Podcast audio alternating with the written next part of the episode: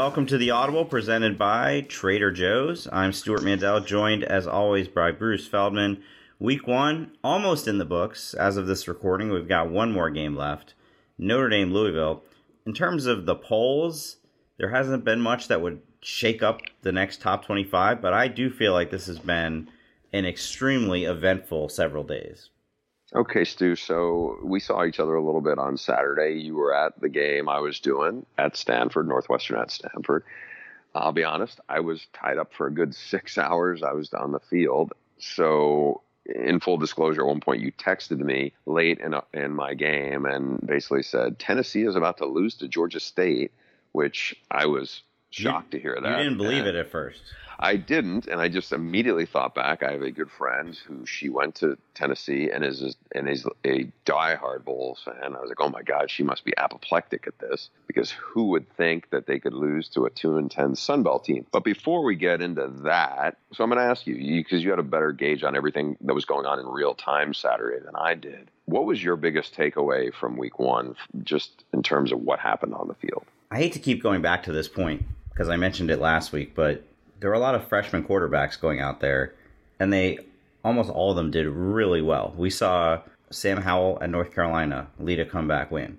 We saw Bo Nix at Auburn lead a comeback win. I think we saw three freshmen lead double digit rallies. Boise State would be the other one. So it's just it's reality now. These are the guys who are these guys are just ready to play, and you know I think it helped add to the drama a little bit uh, you know, North Carolina, South Carolina. It's not a huge. It was a double digit upset. I mean, it's not a huge upset like Georgia State, but fairly significant. And the freshman was at the center of it. In fact, and he's going against a four year starter in Jake Bentley. But you know, back to your what you were talking about originally, that Tennessee Georgia State thing is one of the more crazier upsets I can remember. I mean, it's not Appalachian State, Michigan by any means, but all the anticipation around Tennessee and Jeremy Pruitt's second season and how much better are they going to be. And we're not talking about losing to. This is losing to like when a couple of years ago, Butch Jones's team really struggle with Appalachian State, but that was Appalachian State that was a very they're solid, respectable team. Yeah, they weren't. This wasn't when they were like a lower division team. They were good with a bunch of NFL guys on it. But this Georgia State team, they only won two games last year. Here's the part that jumped out at me after kind of trying to make sense of it: the fact that Tennessee got outrushed by Georgia State 213 to 93. Now I know they were down, but keep in mind Georgia State finished seventh in rushing in the Sun Belt last year. It's just kind of mind boggling that they could get kind of pushed around like that. Georgia State 10 for 17 on third downs. I know Tennessee turned the ball over. Look, I don't, it's one week. We can overreact. Everybody overreacts in college football after week one. How much, if at all, does this change your confidence level of the job Jeremy Pruitt will get done in Knoxville? Well, first of all, usually when there are upsets like these, you know, we keep referring to them as a two and ten team. I think this is probably a sign that Georgia State's going to be a lot better than that this year. I can't say I follow Georgia State closely enough to tell you why that would be. I know they changed offensive coordinators, but still, there's no excuse for that. And, you know, the final score was 38 30, but that's just because Tennessee tacked a touchdown on at the end. They got blown off the field. I'll be honest, I've been skeptical of Jeremy Pruitt from day one, but I've been trying to be cautious about that, you know, because first of all, he walked into a situation where the cupboard was completely bare. So I had no expectations for last season that he would do anything. And it's not like I expected them to be a 10 and 2 team this year by any means. I thought getting to a bowl game would be, you know, a good goal for this season.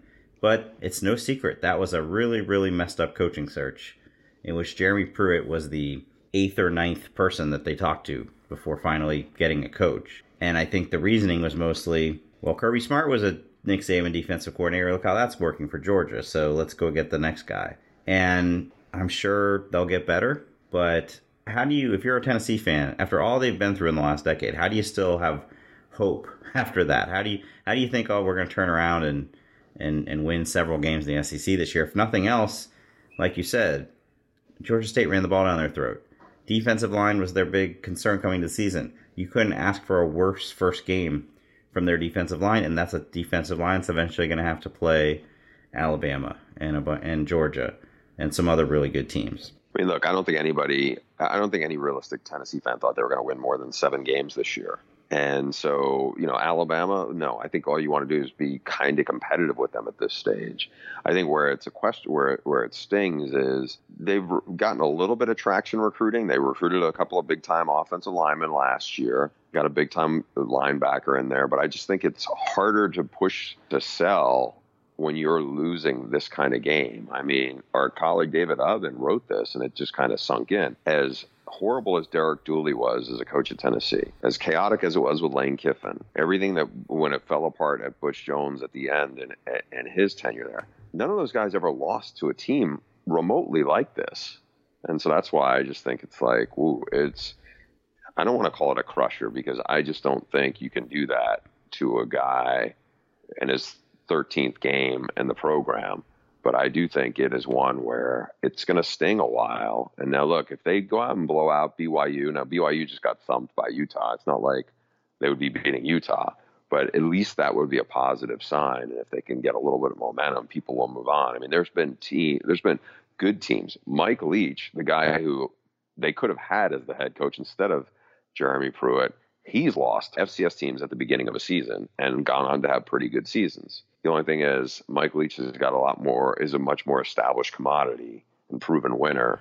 And the guy who right now is coaching Tennessee is still really in the infancy stages of his co- coaching career. I guess the, the silver lining for Tennessee is that the SEC East outside of Georgia did not look much better on opening weekend. Like we said, South Carolina losing to UNC, who themselves, UNC, two, two win team last season. Missouri goes on the road and loses handily to Wyoming. I'm kicking myself because that's a game that when I saw it on the schedule over the summer, I thought there's a there's an upset potential.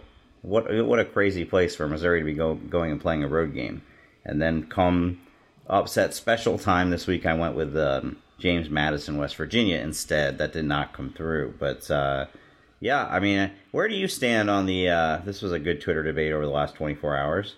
People like myself, Scott Van Pelt, others noted three SEC double digit favorites lost, four SEC teams lost on conference games. Only the Pac 12 has as many so far uh, losses, uh, Power 5 losses to non conference teams. But on the flip side of that, they have six ranked teams and they all won, al- almost all of them handily. The only close game was Auburn, and Auburn comes back and gets the win over Oregon. So, what did we learn about the SEC in week one?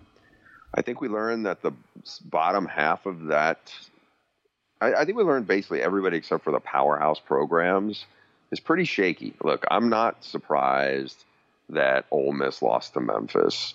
I'm not shocked that South Carolina lost to North Carolina. Look, I, I have South Carolina not even going going to a bowl this year, and just looking at their schedule, I didn't think they'd lose this game, but it doesn't surprise me that they did.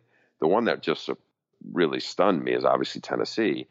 Uh, Missouri, that's a tough. That's a it's a tricky road trip. I mean, they should still win that game, but there was an interesting interesting stat that David Paschall, I hope I'm pronouncing his name right. He's the uh, he, he's a sports writer for the Free Press in Chattanooga. The SEC had just two non-conference losses to unranked teams throughout the entire 2018 regular season. They suffered four such setbacks on Saturday. That's pretty. That's a pretty jarring day. I mean, it I, I don't think the SEC's reputation is going to get tor- torpedoed by you know a pretty big dud of a day. Because ultimately if Alabama is still a, a playoff caliber team and if Georgia is still a playoff caliber team and if next week LSU goes to Texas and beats Texas this these other results really don't matter for the much for the credibility of the conference. Because if you're strong at the top that's what drives the boat. That's the reality. No one cares about parity, or else we'd be talking up some other leagues. Yeah, that that's all anybody notices. Yeah, I think if LSU doesn't beat Texas, then this becomes more of a real discussion because that's one of your supposed top contenders. We'll see how Texas A&M does against Clemson, but probably for the most part, you know, I mean, Alabama did what it was supposed to do against Duke. Uh, LSU did what it was supposed to do against Georgia Southern you know, obviously it's a conference game, but Georgia won pretty handily against Vanderbilt. Back to the podcast in a second, but first, Bruce, you know, this weekend was the start of college football season. Next weekend is the start of NFL season, and you know what that means? Fantasy football? Fantasy football, baby. It's time to go on draft and try to win $3.5 million in real money. Can you believe that much is up at stake? $3.5 million. Whoa. It's the best ball championship on draft. Now, the cool thing about draft, if you've gone on the app, is that, you know, I, I've a lot of friends right now who are doing these really time consuming fantasy football drafts where they're waiting on other people. That is not what you do here. It's season long, but with no management. You just set it and forget it. Once you're done drafting, that's it. No trades, no waiver wire. You don't even have to set your lineup. It'll set the lineup for you. Get the best players automatically started, and you'll get the best score every week. There's no salary caps. You play in a real live snake draft just like you play with your friends in a season long league. But in this case, a new league starts every couple minutes, and you can just join one whenever you want to your draft. So, for a limited time only, get free entry into the best ball championship when you make your first deposit. But you have to use our promo code AUDIBLE. That's right, a free shot at $1 million just by using promo code AUDIBLE when you make your first deposit on Draft. Just search Draft in the App Store or go to draft.com and come play free with promo code AUDIBLE. Turning our attention, though, to a former SEC quarterback, we are recording this not long after Jalen Hurts made his long awaited Oklahoma debut. And I think it's interesting. This was maybe the most talked about transfer of the entire offseason. I kept saying how surreal it was going to be to see him play for Oklahoma. And I think I got asked on a million radio interviews, you, how do you think he'll do at Oklahoma?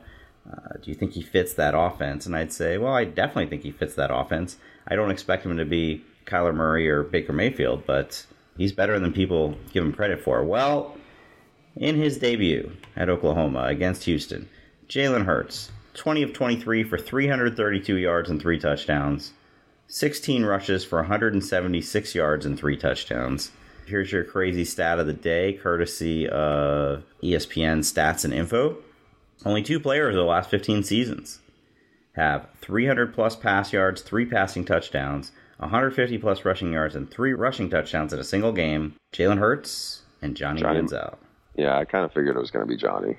It, it blew uh, me away. I I, did, I didn't expect you know I didn't expect to see that. That was you know I don't care how bad Houston's defense is. That was something. You don't at all care about how bad Houston's defense is. Well, I I care. I acknowledge that its defense is bad, but generally speaking, if you can do that against anybody, you know he that means he's going to probably he's probably going to have a pretty good season.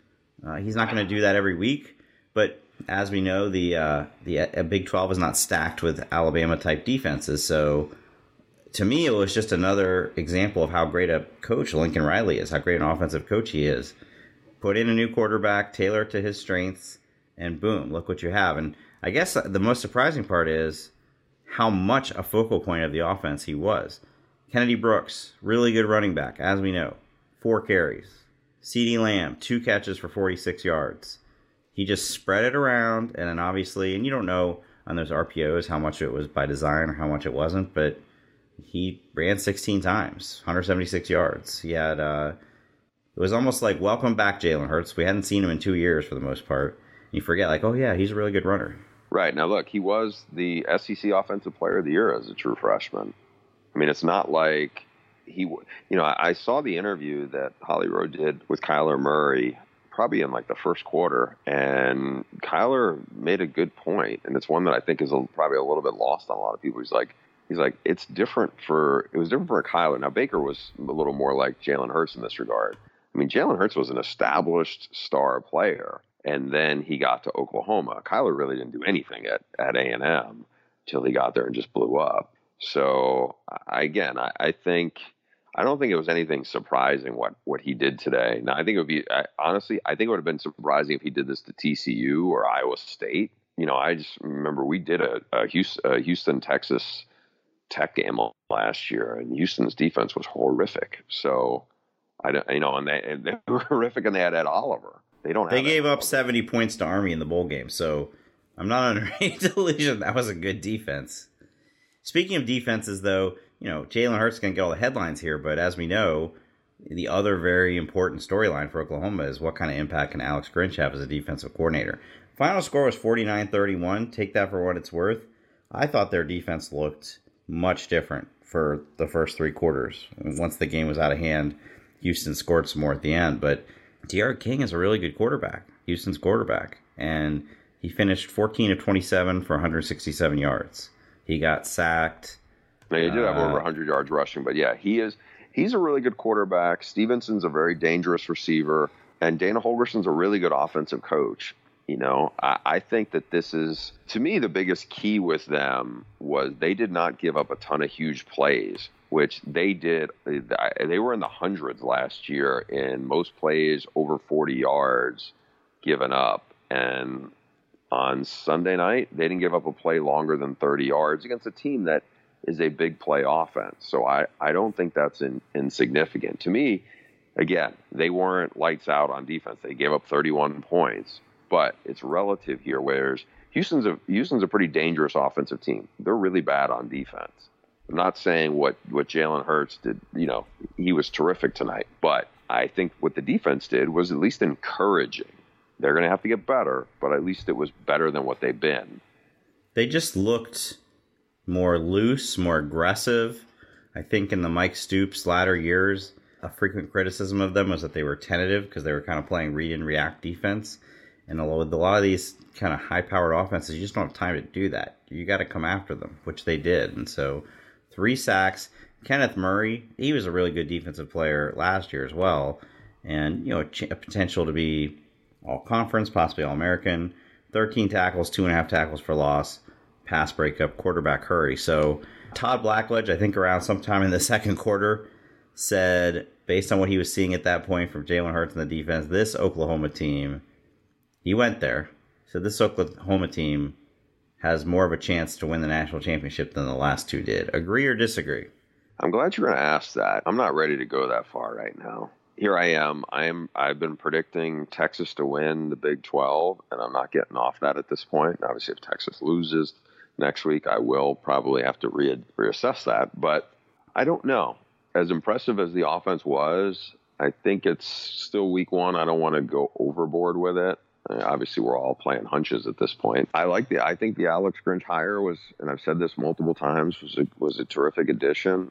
I just ultimately think that the bar they had been so so dangerous on offense, and I get it. I've heard from people who've been around that program for a long time who say this is probably the best collection of uh, balance of skill guys that they've had in a long time. I still am not ready to say that I, I think they have a better chance to win in the playoff now than they than they did two years ago. How do you feel about it? Also, it's yeah. I mean, I'm with you. It's week one. Let's not make any.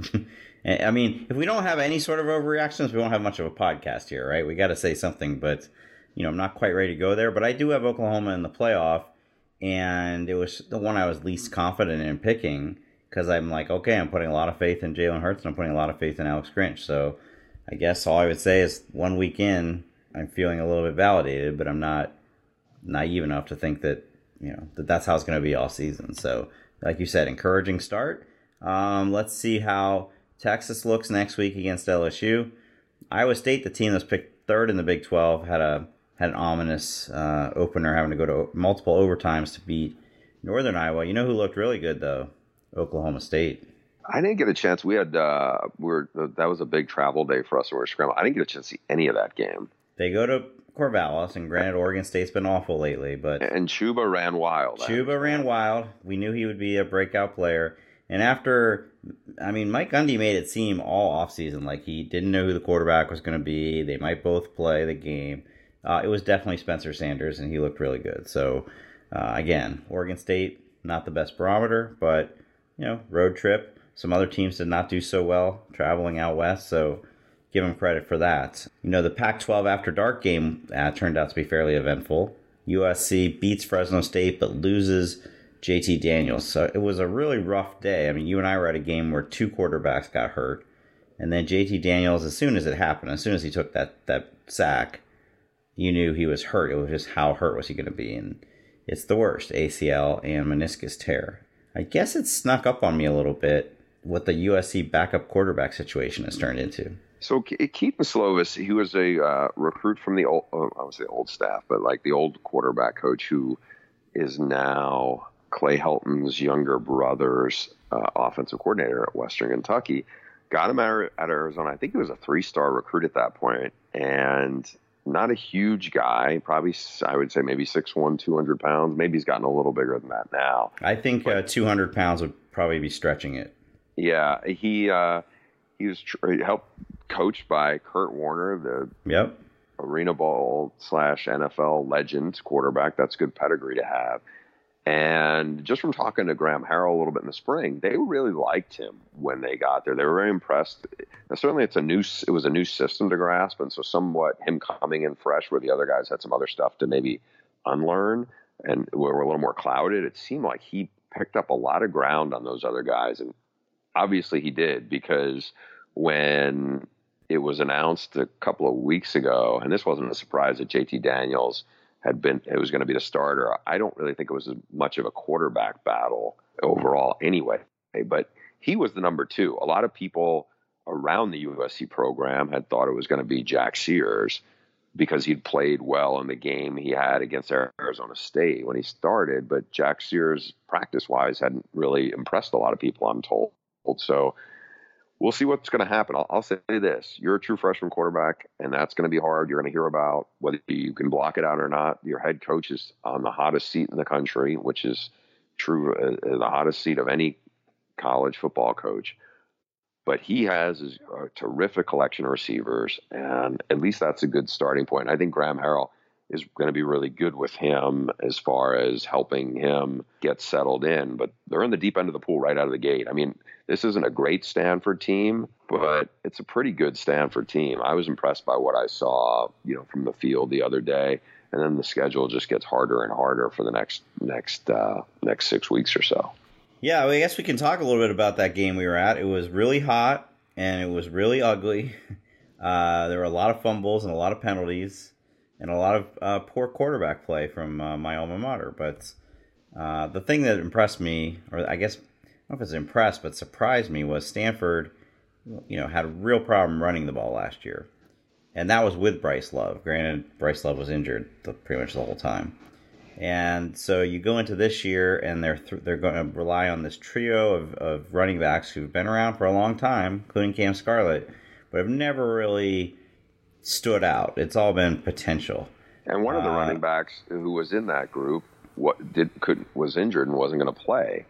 So that really put more of the brunt on on uh, Scarlett. And as the game wore on, I felt like you kept on noticing him because honestly, I think the feel for a lot of people around the conference was right now they went from having two special backs to, relatively speaking, average backs. Right. And as you watch, Northwestern is regarded as a very physical, tough, tackling team and really good on defense, especially with, with those linebackers. And they felt really good. You know, we had our uh, TV meetings and they talked up how good they thought the secondary was going to be.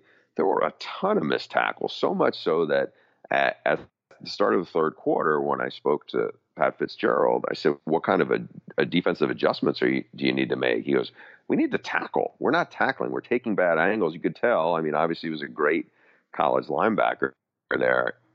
It was not sitting well, and right out of the gate, as soon as as soon as Northwestern was back on defense, there was a pass in the flat, another missed tackle, and then like two plays later, another missed tackle. It's just, I think it's one of those things where it just kind of spills out, and you see that you see Scarlett gain in confidence. And look, it wasn't a, a wow performance, but I thought when KJ Costello was healthy before he was knocked out of the game, he was pretty sharp. And I thought there were moments. Look, uh, Davis Mills is really talented. He wowed both me and Brock Huard when we were out at Stanford practice a week ago, and he looked like like he he could step in and be terrific. Now we'll see if he's got to be the guy. What did you think of Hunter Johnson? Because I know a lot of Northwestern people saw, hey, he was a five star guy and had sky high expectations. What did you make of his debut?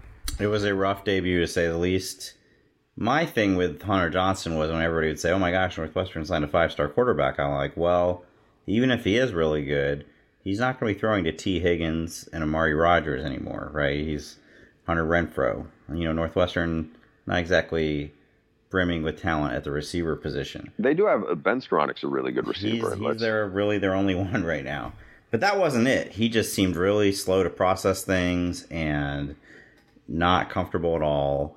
I thought when TJ Green came in uh, before he got hurt, before they got a little spark.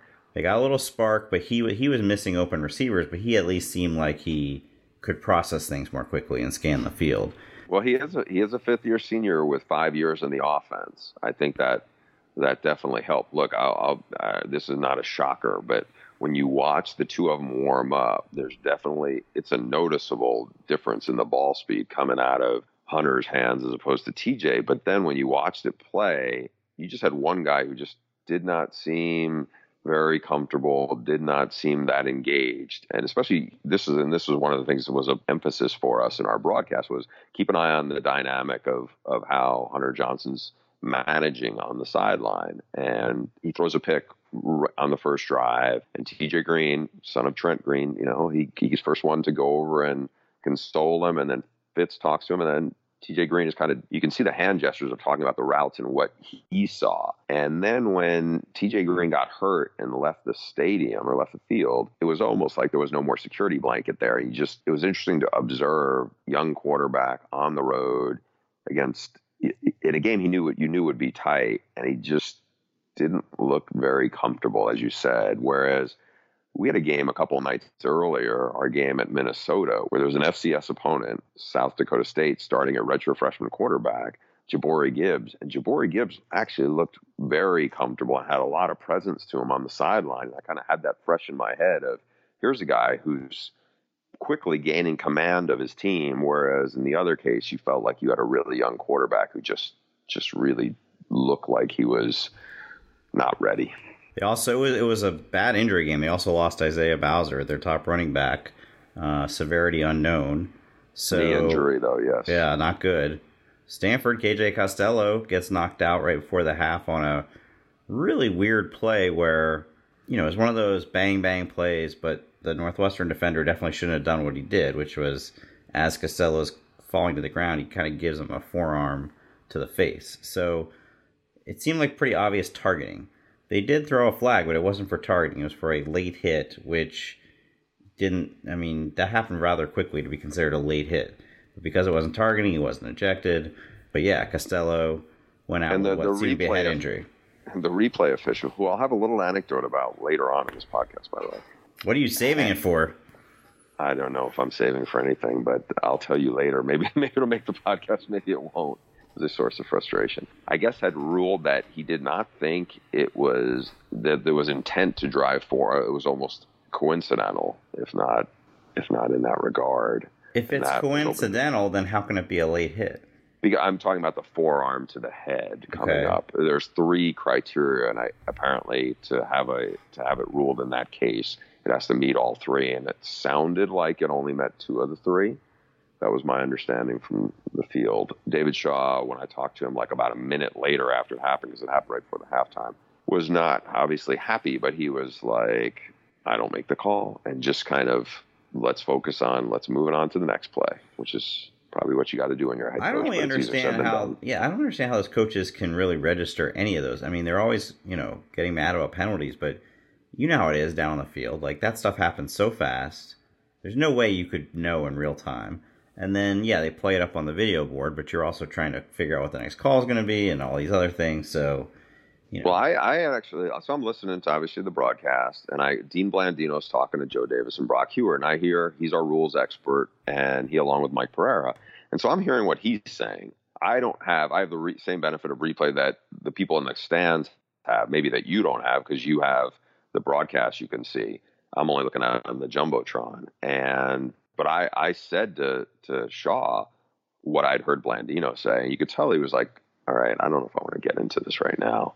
And at the end, I said, is there any recourse? And he's like, no, we got to just play the next play. And at that point, that's the recourse because you're starting quarterbacks down. You're going to play a quarterback who's had three knee injuries and it's go time for him. And you know it's a tight game. So I, thought, you know, look, you're dealing with a, a coach, a head coach who's probably one of the more cool customers in his profession, and that was evident in that moment right there. So we've gone 30 minutes without talking about the biggest game of the night, and and frankly, the best game of the night, Auburn Oregon.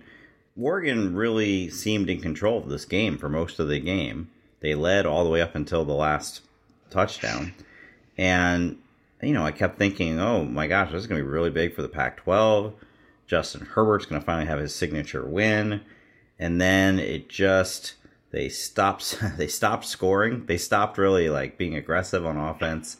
Auburn kind of chipped away, chipped away, and then Gus Malzahn went for it at the end. You know that you everybody watching, including Chris Fowler, assumed they were setting up for the field goal, and then Bo Nix unleashes that dart to the end zone to Seth Williams, 26 yard touchdown, crushing triumphant win for Auburn, crushing defeat for Oregon. Felt a little bit like some of those Auburn seasons in the past where they would pull it. You know, they, they you as we know, Auburn swings wildly from one season to the next.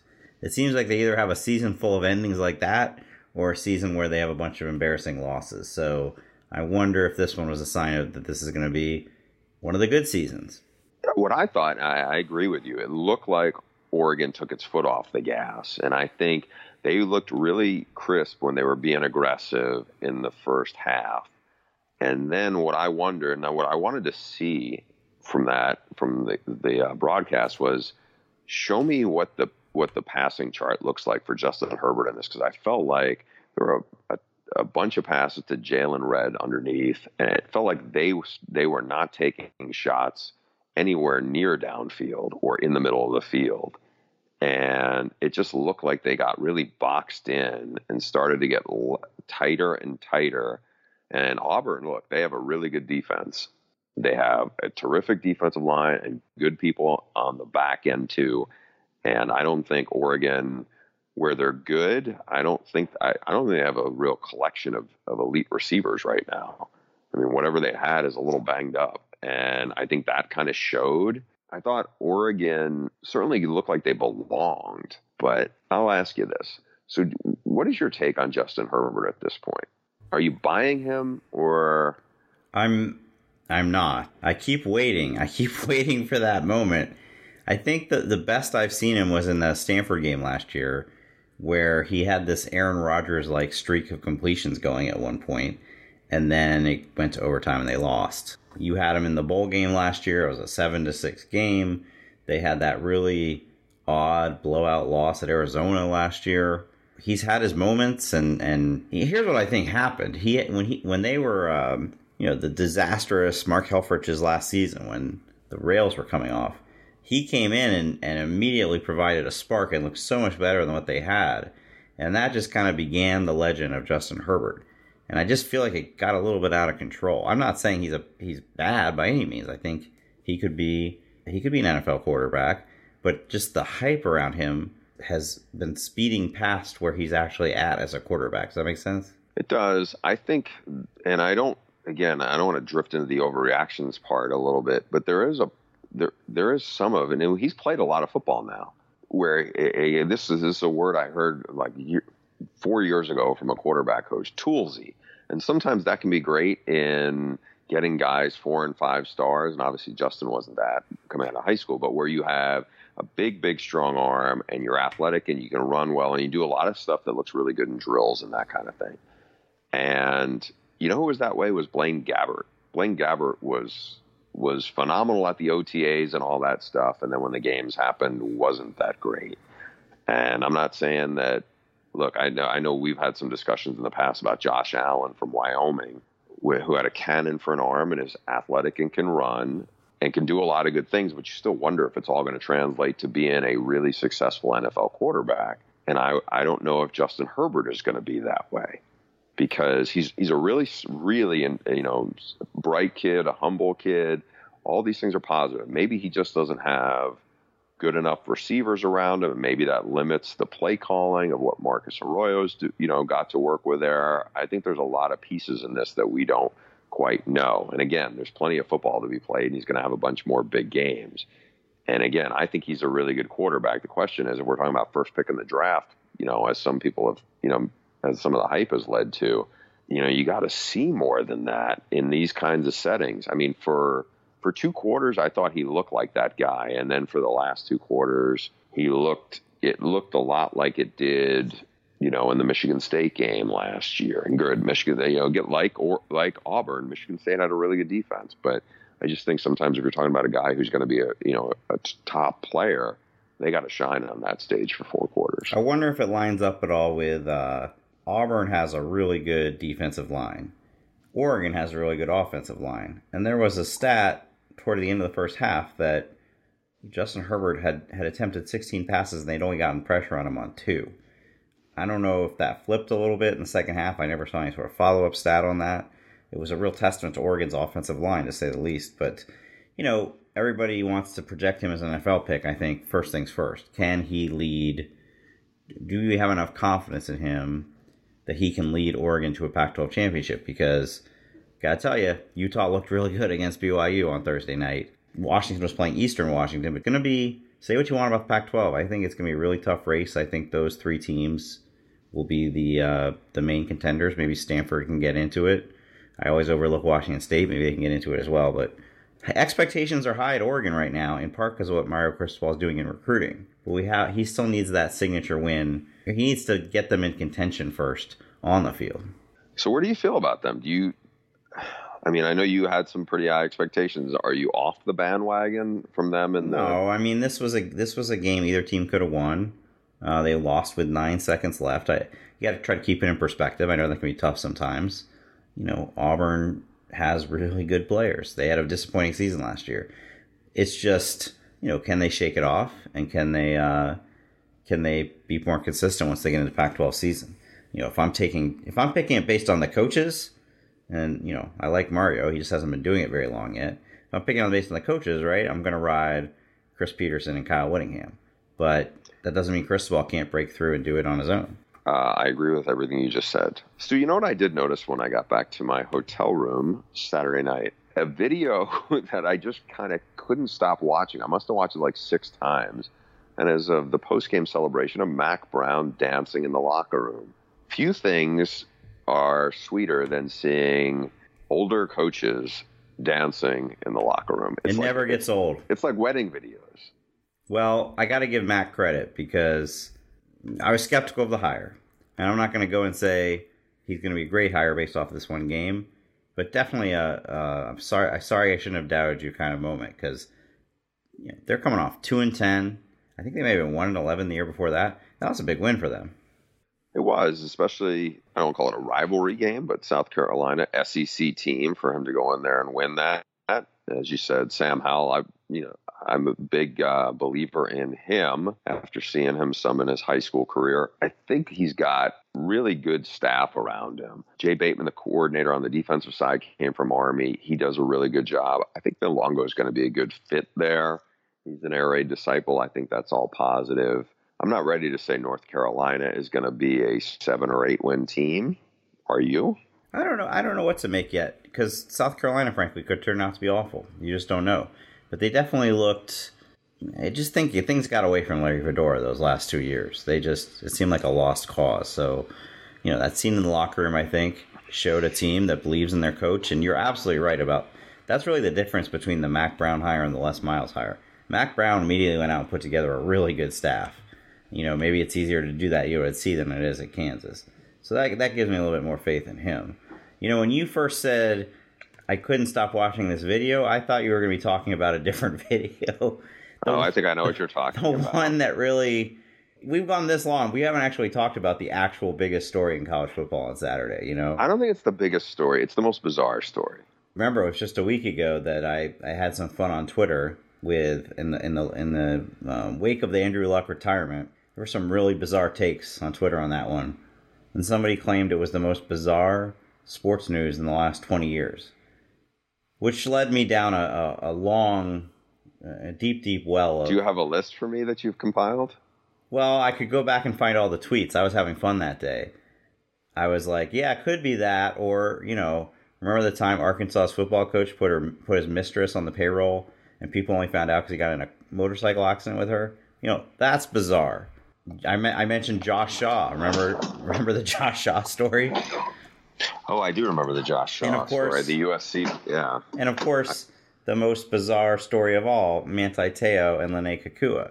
Like that's bizarre. But you know what ranks right up there with all of those? Hugh Freeze coaching a game from his hospital bed, Liberty against Syracuse. And it was one of those things where people covering the game were tweeting out these pictures or videos very earnestly because you know they're on the scene this is their job before we get into the story more, because you know it's the kind of story that that is draws sarcasm, but it starts with the fact that this is a Chris Low story from August seventeenth, with the headline "Freeze had potentially life-threatening infection." Hugh Freeze is recovering from surgery he underwent Friday at the University of Virginia Medical Center after potentially life-threatening strand of staph infection entered his bloodstream and complicated was already severe pain he was experiencing from a herniated disc in his back. So it starts with that. That was August 17th. He's been away from the team for the most part since then. But in the last week, he kept talking. They kept talking about they were going to find a way for him to coach the game. They concocted some way for him to be there, where he was up in the press box, in laying on a hospital bed. He gave the pregame speech to the team on TV from the hospital bed. He did his postgame press conference on TV in the hospital bed. But the one that I think just killed everybody was Dino Babers. Dino Babers looking up to the press box with the thumbs up, and and and Hugh Freeze waving back at him, which somebody scored to the Titanic video. Like, could this ever happen in any other? There's no chance an NFL head coach would do that. There's no chance an NBA head coach would do that, right? This is an only in college football moment. No, that is a good observation. You know, for some reason, I don't know exactly why she tweeted out. I think Nicole Auerbach had t- tweeted or retweeted a Dino Babers from last year locker room speech after they won a game. And he is a phenomenal speaker, as is Hugh Freeze. And just the idea, I'm like, I wonder if Dino would have gone into there, into there and given him a pep talk after that or anything like that, how that would have gone. Because it just, it's just really bizarre. And look, I don't want it to seem like we're making too much light of this. Uh, I read Chris Low's report on apparently what his uh, what Freeze was dealing with. It was just bizarre to see the pictures and everything like that. And I'm sure those memes are going to linger on for a long time, right? Yeah, I don't want to make light of the health situation, but I, I think he even he would acknowledge, and he knows that he was going to become a meme as soon as he did this. He he said something after the fact to the you know to the effect of, I think I think I'm going to become a trivia question. Also, by the way, in the post game press conference that he did from his hospital bed, he's holding up his Coke Zero, which was clearly a product placement that he's contractually supposed to do. What's the plan going forward? Like, I don't know what the how much more recovery he has to do here, but you know, next week this they were able to do this because it was a home game. What are they What are they going to do if he has to go on the road? Uh, I don't know. I don't know. We hope he has a speedy re- recovery and can get back on the sidelines soon hopefully next week. Bruce, now that we're back in season, it's time for us to bring back out a tradition that we haven't always remembered to uphold, but we're going to try to every week during the season, and that is shout outs. You want me to go first, don't you? I want you to go first. Okay, that means you still aren't fully prepared and you're stalling. Okay, my shout out is to a California native who is 5 feet 8, 165 pounds, and now he's on scholarship because he just made arguably the biggest clutch kick of the first week. His name is Brandon Talton, and he played a key role in Nevada's comeback Friday night against Purdue. Uh, they were an 11 point underdog. They trailed by 17 points at halftime, and he booted the game winning 56 yard field goal as the clock expired. Shout out to Brandon and also to the head coach who put him on scholarship, Jay Norvell. That is a big, big win for that program. That was amazing. I watched that live. I was just like, there's no chance he's going to make a 56 yard field goal, and boom, he nailed it. Do you think he was going to be on scholarship anyway, or was that he had to make that field goal to earn his scholarship?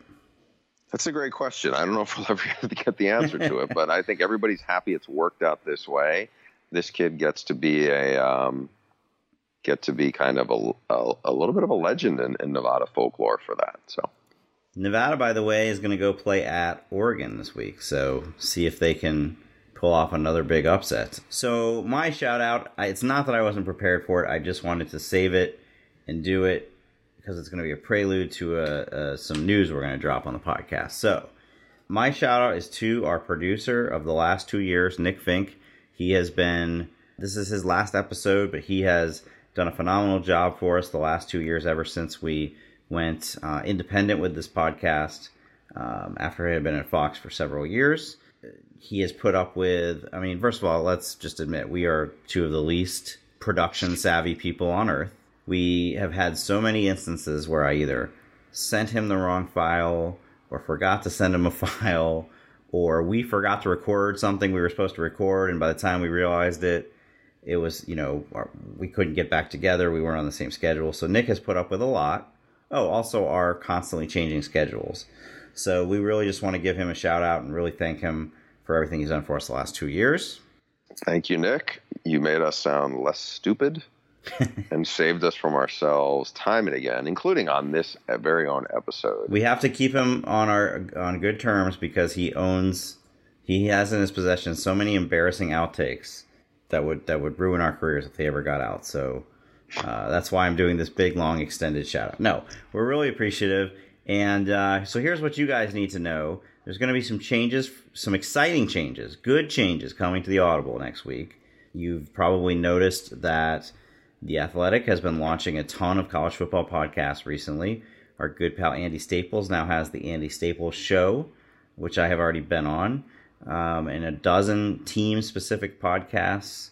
Definitely want to listen to David Ubben's Tennessee podcast that that came out after the after the Georgia State loss the other day. So we are pleased that things have been worked out so that the Audible can become part of the Athletic's podcast network starting next week.